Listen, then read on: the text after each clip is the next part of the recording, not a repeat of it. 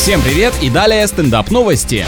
В Бразилии родители забыли младенца в тележке супермаркета и поехали домой. Другие покупатели обнаружили малыша и сразу сообщили об этом в полицию. Представляю, как тяжело было Хасбику самостоятельно ходить по магазинам, пока он не стал знаменитым. Наверное, через раз приходилось доказывать, что его тут не оставили. К приезду правоохранителей отец и мать уже вернулись в магазин. Свою рассеянность они объяснили накопившейся усталостью от работы и ухода за ребенком. Никаких обвинений против пары решили не выдвигать. Экстремальный случай, зато какие впечатления теперь есть у ребят. Эти несколько минут тишины в машине они будут вспоминать еще долгие годы.